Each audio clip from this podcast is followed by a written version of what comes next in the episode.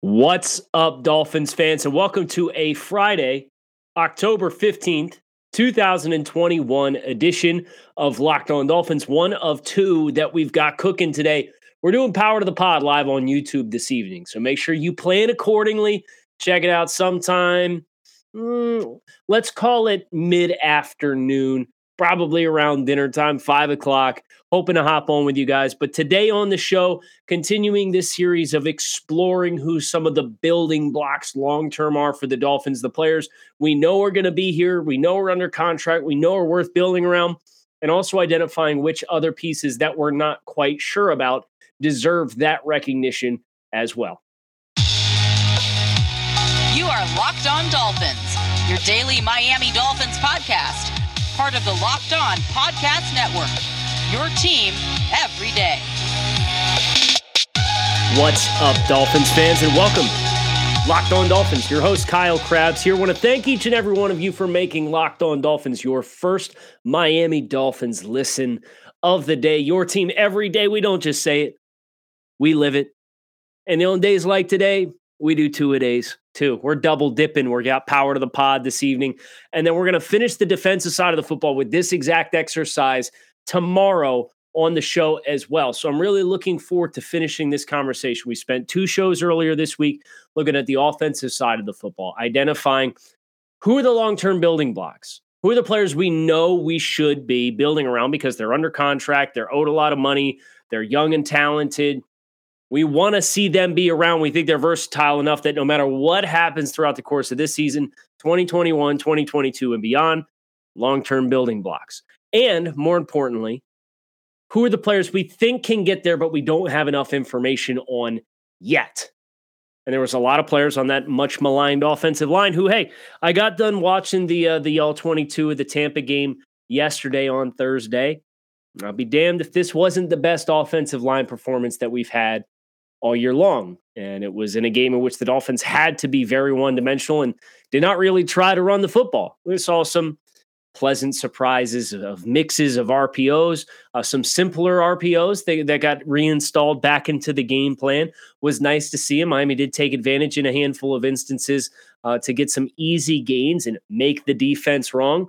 But what made them nice was it wasn't all you did right? And, and, that's something we've talked about on this show. We're, we're going to be really interested in monitoring, but that's not what today is for, at least not this portion of the Locked On Dolphins programming. We're looking at the defensive side of the ball, more specifically, the front seven. We're looking at defensive linemen and linebackers today on the show, looking at trying to identify who are your long term building blocks.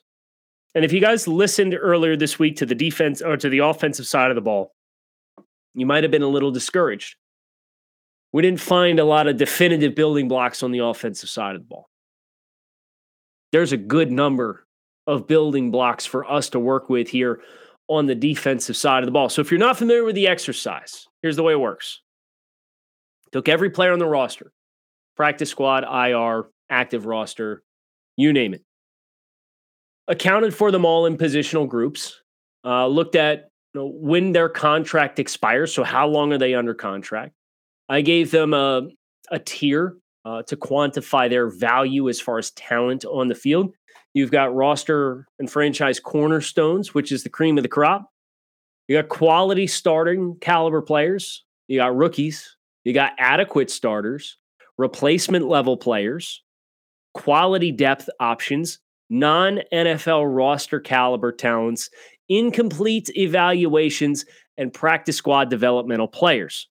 Also looked at red flags and question, questions with injury history and durability or size from a you know bigger than usual or smaller than usual outside of the, the typical norms for that position and athleticism questions from a functional athleticism standpoint how well do you measure up uh, to the expectation that that should be there for a player at your position looking at how much outstanding guaranteed money, aka dead cap, uh, a, a, team or the Dolphins would be responsible for starting in 2022 and beyond for the rest of the life of their contract.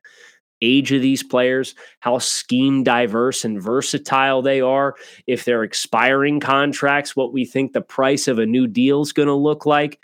and then using all that and, and, and making a judgment decision on whether or not we think these players are long term building blocks for the roster. Only had a handful on the offensive side of the ball. Defensive side of the ball was a little bit more of an enjoyable exercise because you found more players that you felt met this criteria. So we're going to do the defensive line and the linebackers today. And the defensive linemen that are recognized in this group. And in order, order to be considered a long term building block, for me personally, you have to be an adequate starter or better. And you have to have the majority of the ancillary things that we're exploring in this exercise checked off as yeses. Christian Wilkins, Zach Sieler, Raekwon Davis, Emmanuel Ogbah, Adam Butler, John Jenkins, Jabaal Sheard, and Benito Jones are your defensive linemen. We'll get some of these hybrid guys, Jaelan Phillips, Andrew Van Ginkel. We'll get to them in a minute. Christian Wilkins, Zach Sieler, and Raekwon Davis, I would qualify as quality starters. I think these guys could start for a fair number of teams across the NFL. You look at what Christian Wilkins in particular has done this year, the jump that he has made. Um, been very, very encouraged by the year three leap for Christian Wilkins. I have all three of these dudes, Wilkins, Sieler, Davis, down as quality starting players. They're all under contract with the Dolphins through 2024. None of these players are owed an obscene amount of outstanding guarantee money, although Christian Wilkins with the fifth year option, that would be a hefty price for the 2023 season unless they come to an agreement on a contract extension before that. Wilkins owed $4.9 million in guarantees the rest of the way. Zach Sieler, 1.05 million. Raekwon Davis is a second round pick, $836,500 in outstanding guaranteed money. Wilkins, 25 years old. Zach Sieler, 26 year old. Raekwon Davis, 24 years old. I think Wilkins and Sieler are scheme diverse to play in multiple fronts. If you want to play them in a four man front, in a more traditional three technique type of role. I think Christian Wilkins can do that. These guys can play four eye. They can play inside the A gaps in pass rush situations. I think you could play either one of them on the nose. Miami is doing that with Adam Butler instead, who we're going to get to in a minute. But I think these guys are all diverse. And, and Raekwon played a multitude of roles at Alabama. I, I think with him at 330, he's probably not as scheme versatile. But all three of these guys, man, I think are really good building blocks up front. And I think that's also what makes, and I, I do have a drink with me this evening, as usual. You would probably expect that by now. It makes watching the defense on Sundays this year thus far so frustrating because there is physical talent on every level of the defense. There might not be enough. There might not be enough depth, which when we get to linebackers, we're going to have that conversation. But this defensive front in particular, well, I you see really bright, bright flashes. They can control the line of scrimmage. Wilkins and Sieler, you see some flashes of backfield penetration and splash plays, and they're obviously near the top of the league this year and run stuffs. All three of these guys, no questions asked, in my opinion, are building blocks on the defensive line. You got to feel really good with what you have in that trio of Wilkins, Sieler, and Davis, which a lot of times are the guys that are interior three when you go eye front looks, whether it's bear front, min front, tight, whatever. That's a nice building block. And no matter what happens from a personnel perspective, uh, you're going to have a role for these players uh, as starters in your defense, and that's a good place to be. We're back and better than ever with all eyes on the gridiron. Teams are back for yet another football season. And as always, BetOnline is your number one spot for all the pro and college action this season with a new updated site interface with even more odds, props, and contests. Bet Online continues to be the number one source for everything football. Head to the website or use your mobile device to sign up today and receive a 50% welcome bonus on your first deposit. Don't forget to use promo code locked on to receive your bonus. From football, basketball, boxing, right to your favorite Vegas casino games, don't wait to take advantage of all the amazing offers available for 2021. Bet online is the fastest and easiest way to bet all of your favorite sports. Bet online where the game starts. Continuing on this exercise, if you guys are tuning in on the YouTube channel, we are recording uh, this evening locked on Dolphins. We're not live, uh, but this is going to go up. And I think the visual aid of seeing my assessment of the roster is helpful, right? So as we peruse the rest of the defensive line group, similar to Mike Gesicki, the discussion and conversation with Emmanuel Ogbah is an important one to have because he's not under contract beyond this year. But he's been a phenomenal player for Miami last year and this year. What drives me nuts is he's only played 63% of the defensive snaps. And I understand you got to keep guys fresh. This is one of the the issues that I have with the way things have gone defensively for Miami early on. And I understand you have different personnel groupings, and depending on what your rush packages are, you're trying to accomplish different things and manufacture different matchups. But at some point, you got to let your best players play. And Emmanuel Ogbah deserves to be getting another 12, 17, 20% of the defensive snaps with how efficient he's been because he is a diverse player. I have him down as a roster potential roster cornerstone. Uh, he is very, very impactful in generating pressures. He is the beneficiary, or at least he was last year, of some of those sack numbers coming courtesy of Miami's system. But he's stout against the run, he's long arms, he is explosive.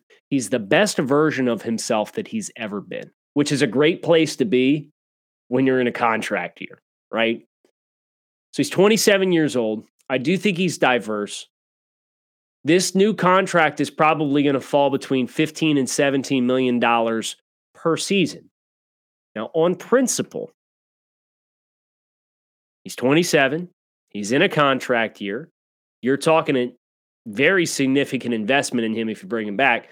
I can't put him down as a long term building block if he's not under contract. But if you get the deal done, no brainer. He's a long term building block. Yes, absolutely. Adam Butler, I think, is a quality depth piece. Uh, the fact that he's playing over 50% of the snaps is a little surprising to me. And obviously that's skewed a little bit because Raekwon Davis only, only played 12% of the snaps thus th- far through week five because he had the knee injury. Uh, John Jenkins, 43% for him. John Jenkins, I have tabbed with an athleticism uh, red flag tag at this point in time.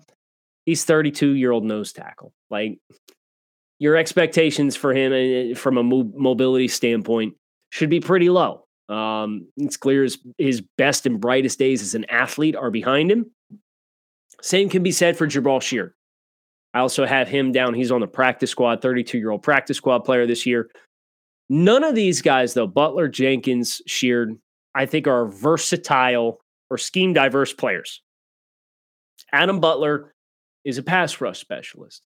He's going to be a pass rush specialist. He was a pass rush specialist in New England. He comes down here and he's the uh, when they do the speed package stuff, a lot of times he's the guy on the nose.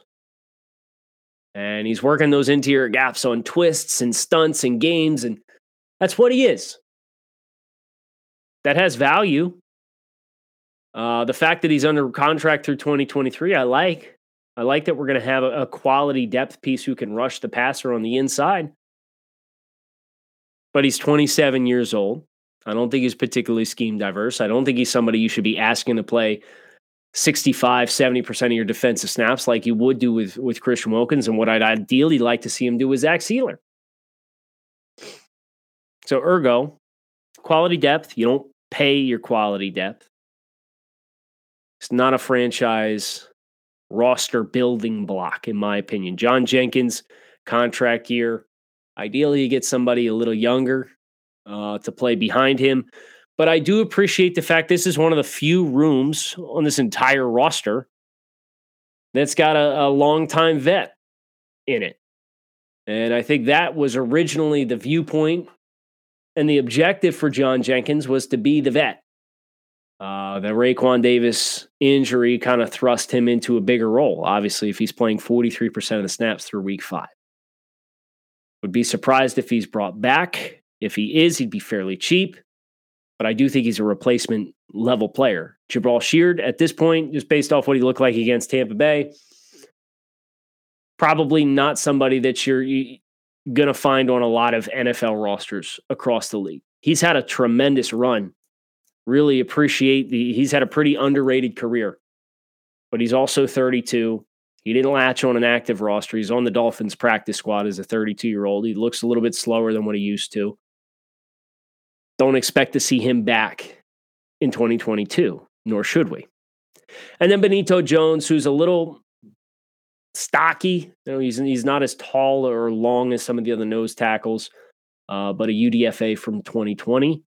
Uh, have him tagged with size and athleticism red flags. He's going to be a restricted free agent, 23 years old.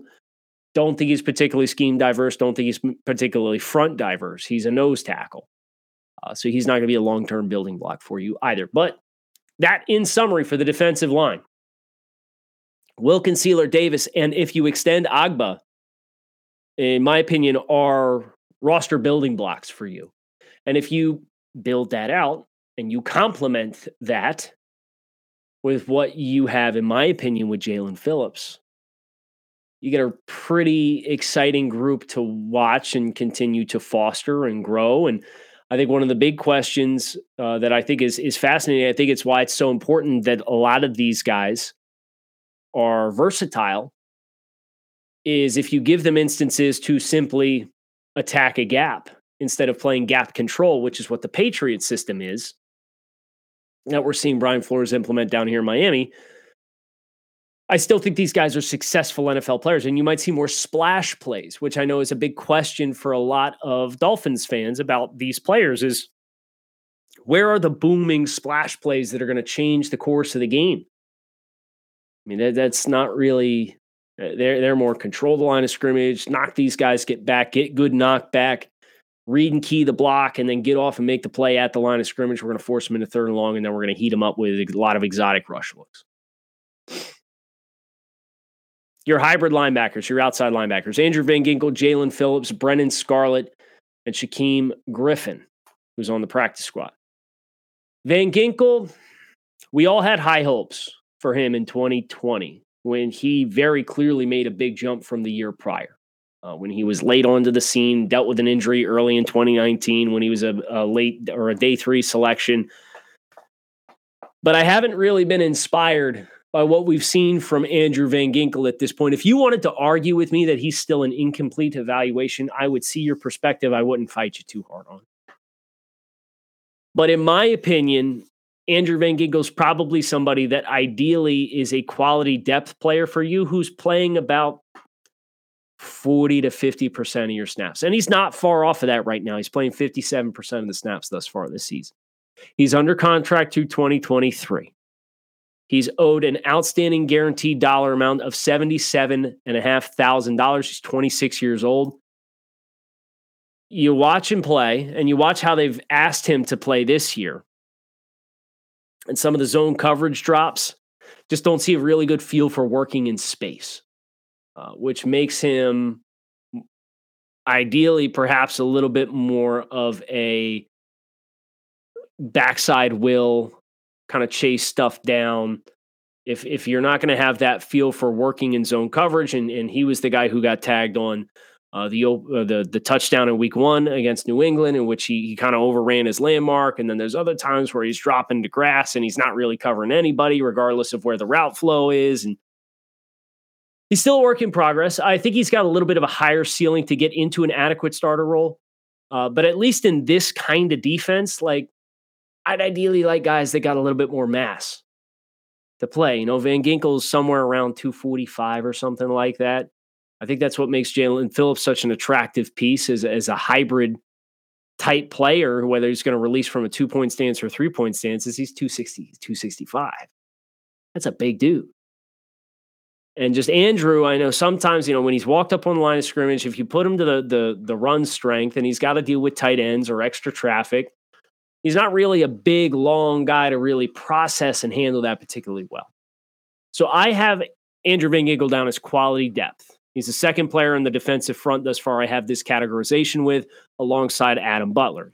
Like Adam Butler, he's under contract to 2023, 26 years old. I can see Andrew Van Ginkel, and I, have made this point when we did the offensive side of the ball. I want to make sure I drive that point home here too. Just because I don't view you as a long term building block doesn't mean I don't think you can be here long term and be a valuable piece of the team. But I'm not building my edge rush group. I'm not building my linebacker group that's going to play the chess pieces around Andrew Van Ginkel. I think he could be a complementary player. I think he's the perfect kind of player to be the third one in and consistently rush in. And if he needs more speed to rush the passer, you call his name, you, you, you run him out there. Jaelan Phillips, on the other hand, who's classified as a rookie and rightfully so, and has come alive over the course of the last two or three weeks. And I'm old enough to remember when we were all talking on social media like he was a bust after the first two weeks of the season. Look, ultimately, at the end of the day, he needs to be playing forward. He needs to be in attack mode. He needs to be an aggressor. He needs to rush the passer. That's what he was brought here to do. And you're starting to see more and more of that over the last three weeks. You're starting to see him get involved where he's lined up over top of the center in some of the speed packages, or he's lined up next to Emmanuel Ogbah, where Ogbah's lined up on the tackle and he's lined up in a three tech over the guard and putting those two guys next to each other, which they did against Tampa Bay, and running some twist or stunt and uh, he had a good inside pressure in which he he was the outside man running a twist and went first. I think that's a me stunt. I think it. I think terminology there's a me stunt where he comes through first and he ends up crashing through the uh, the B gap, and it was I believe the first possession for Tampa after the half in which they forced the throw from Tom Brady that uh, resulted in one of the few punts for Tampa Bay. Jaelan Phillips he's been heating up. He's active. He's a first round pick this year, so he's under contract through 2026. He's 22 years old. He's an incredible athlete. He's up to 47.5% of the snaps played thus far through week five. There's no question this is a long term building block. And you see, you see the athleticism that he oozes with. And just know as he starts to continue to process the game a little quicker, as those counters and, and deconstruction of blocks comes a half second earlier, the sacks are going to come. Like the pressures are starting to come. The sacks are going to come. And if you are looking to upgrade your pantry, you can visit builtbar.com and they too will come to your house. Built Bar is a protein bar, tastes like candy bar. These things are high in protein, high in fiber, low in calories, low in sugar, 100% chocolate on all their bars. They are chef's kiss to die for. And right now, you can visit builtbar.com. Use promo code LOCKED15 to save 15% off your next order. That's builtbar.com. Promo code LOCKED15 to save 15% off your next order of the world's most delicious protein bar. Brennan Scarlett, 28 years old, one year contract. Contract's up at the end of the year. I do have him tabbed with an athleticism question mark. Um, I think he's probably I'm I'm surprised he's gotten the run that he has. He's close to 30% of the snaps thus far this season. If you wanted to bring him back as a depth player, you're probably talking one, one and a quarter million dollars. I think he's a replacement level player. I think he's probably somebody you can find to fill that role fa- fairly one for one exchange and continue to keep that cost for that rotational role uh, fairly lean. Obviously not a building block in my eyes. He's 28 and under contract only for this season. Shaquem Griffin, uh, he's he's now bounced around a little bit. Uh, started his career in Seattle, primarily a special teams guy. He runs fast, uh, but he's not a big guy either. And he's a big personality, which is, is what makes it so tough because you absolutely love the energy that he brings to the football field. I think he's a perfect kind of practice squad kind of guy. And if they continue to extend your uh, practice squad rules to have a couple of guys that you don't have tenure restrictions on, would love to continue to see him be a part of the locker room. And he's he's so infectious with his energy. but as a primary special teams guy and undersized uh, for kind of that hybrid on the line of scrimmage type player, he's certainly not somebody that I would classify as a long term building block. Which brings us to our stack linebackers, are guys who work off the ball. And, and Jerome Baker's a little bit of a unique case in that he's a little bit everywhere. But you've got Jerome Baker, Elandon Roberts, Sam Eguavoen, Duke Riley, Milo Eifler, and Calvin Munson in the stack linebacker group, the last group we're going to focus on today here on the show. Jerome, I know everybody's super down on Jerome because he did not play well against Tampa Bay. And, and I would generally agree with those of you who said he doesn't quite look as dynamic as he's he looked in 2020. This year, I know he said that working on his run defense was going to be a big personal point of emphasis for him to become a more complete linebacker. I don't know what that entailed for him. I don't know if that involved adding weight or not. Obviously, had a couple of really ugly reps in which he's walking up to the defensive right, and Leonard Fournette goes in motion and he kind of does the triple take before he realizes, oh, shoot, yeah, that's my guy because everybody's pointing. And I got to go chase him down. And Tom completes a, a, really easy pass in the flat to Fournette. Baker's late arriving because he wasn't ready for, for the motion and he breaks the block down and, and has success otherwise. But I get it it's popular right now, and he's public enemy number one on defense because he had a couple really visible, ugly plays. Miami asked Jerome Baker to do a lot. I think you can make a case that they might ask him to do too much. Uh, he is a jack of all trades. I would love to see him not be put in so many different roles. Um, but that's the price you pay when you sign the contract that Jerome Baker signed and you're the guy who wears the green dot on your helmet defensively, and you're one of the uh, the lead by example guys on the defensive side of the ball. I have Jerome Baker down as a quality starter. I think especially you account for his value as a blitzer. I think I saw it was from Ryan Smith, uh, who does Dolphin stuff for Pro Football Focus. I think I saw Jerome Baker has the highest success rate as a pass rusher of any stack linebacker in the NFL this year. And you watch him get after some of these backs in pass pro and you go back and you watch all the production that he had last year, he's a weapon in that regard. There's no question. There's also no question he did not play a particularly good game. Uh, and I don't think he's playing to the standard that he set for himself in 2020. But they just signed him to a contract extension. He's due nearly $16 million in outstanding guaranteed money starting in 2022. He's 24 years old right now. He is diverse. He's on the field almost the entire time, 97% of the snaps. I've got Jerome Baker down as a long term building block on the defense. Here's the problem Elandon Roberts, I have as a replacement level player with questions about his athleticism. Sam Eguavoen, quality depth roster player, really good in, in the Dolphins blitz packages now. And his experience as a player has led him to be playing on the line of scrimmage as an outside linebacker and also as a stack linebacker. He's not very good in coverage. He's not particularly big. So that recipe is uh, going to limit what his role looks like long term, big picture. Duke Riley, in my opinion, is just a, he's a speed linebacker who plays teams, replacement level player. And then you've got Milo Eifler and Calvin Munson, who are practice squad guys. Goes without saying, those guys, in my opinion, are not long term building blocks. Here's the interesting thing about the linebacker group, the stack linebacker group, starting with Baker and going through Munson. Baker's the only one under contract beyond this year.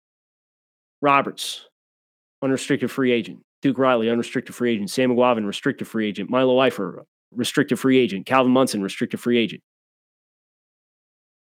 And you got a couple of guys here who are, they're not old.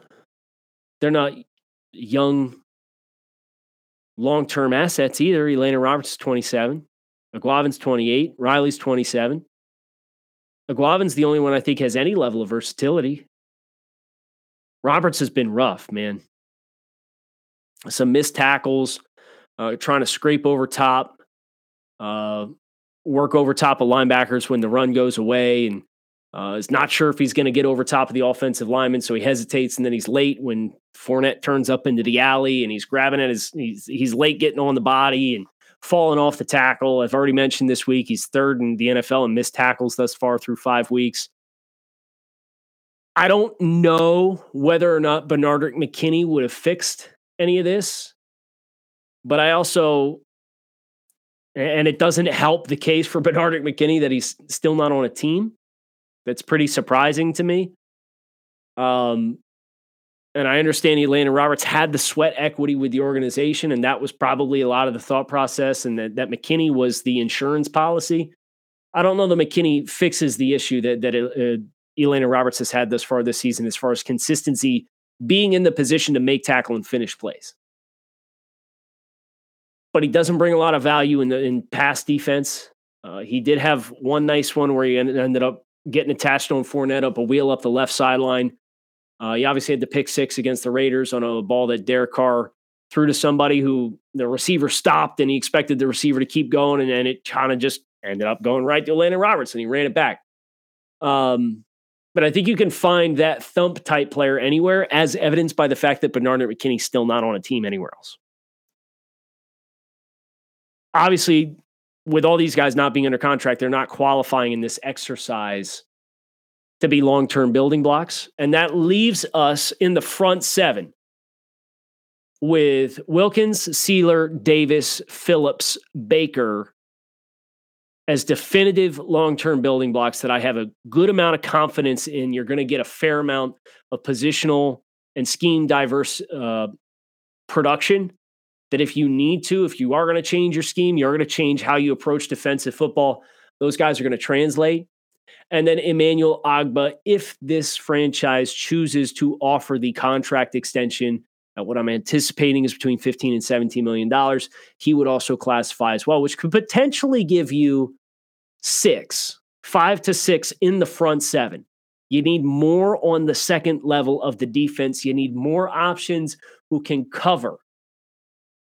We need one of these unicorn type linebackers, to be quite frank, especially if we're going to stay the course with this regime and, we're going to ask them to continue uh, moving forward in 2022 and beyond.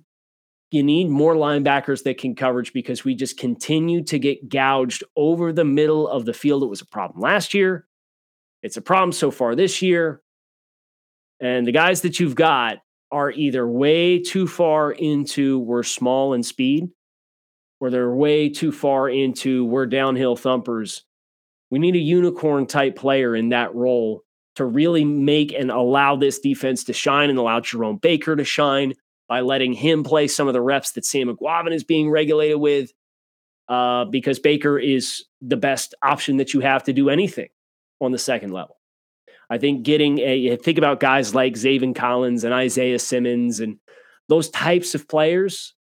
Putting one of those in that spot for Elandon Roberts, in my opinion, is going to make you much more consistent in holding up in coverage, but not having to play the musical chairs of, oh, well, we're going to put Robertson and then they're going to pass the ball and we got a mismatch. And then we take him out and we put Eguavoen in and they're still going to pass the ball because Eguavoen's pass coverage isn't particularly great, but now they can also run at us because he's not as big and physical. And that's such a headache when you start rotating personnel here. So finding those handful of complementary pieces to work around a pretty defined front seven infrastructure that I feel good about the talent level of a lot. Now, there's a whole different story to be had about some alignments.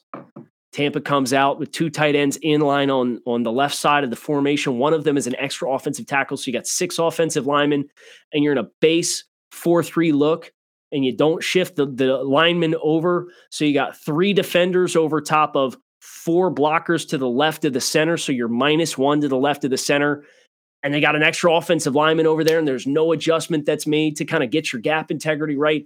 Never mind the fact that you're playing two side safety looks versus that anyway. So you're inviting the run. And maybe that's by design, but you're out gapped. And if you're leaving a guy lined up in a four eye on the inside shade of the tackle, and he's got another offensive tackle outside of him, and he's the only guy in that bubble, guess what they're going to do? They're going to run the ball right at that bubble. And that's what they did. And it was a big game.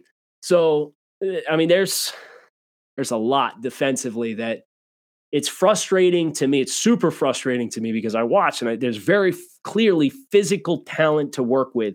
And this is the side of the football that Brian Flores has been groomed in over the, the, the majority of his time in New England. And it was the side of the football that was Miami's identity last year.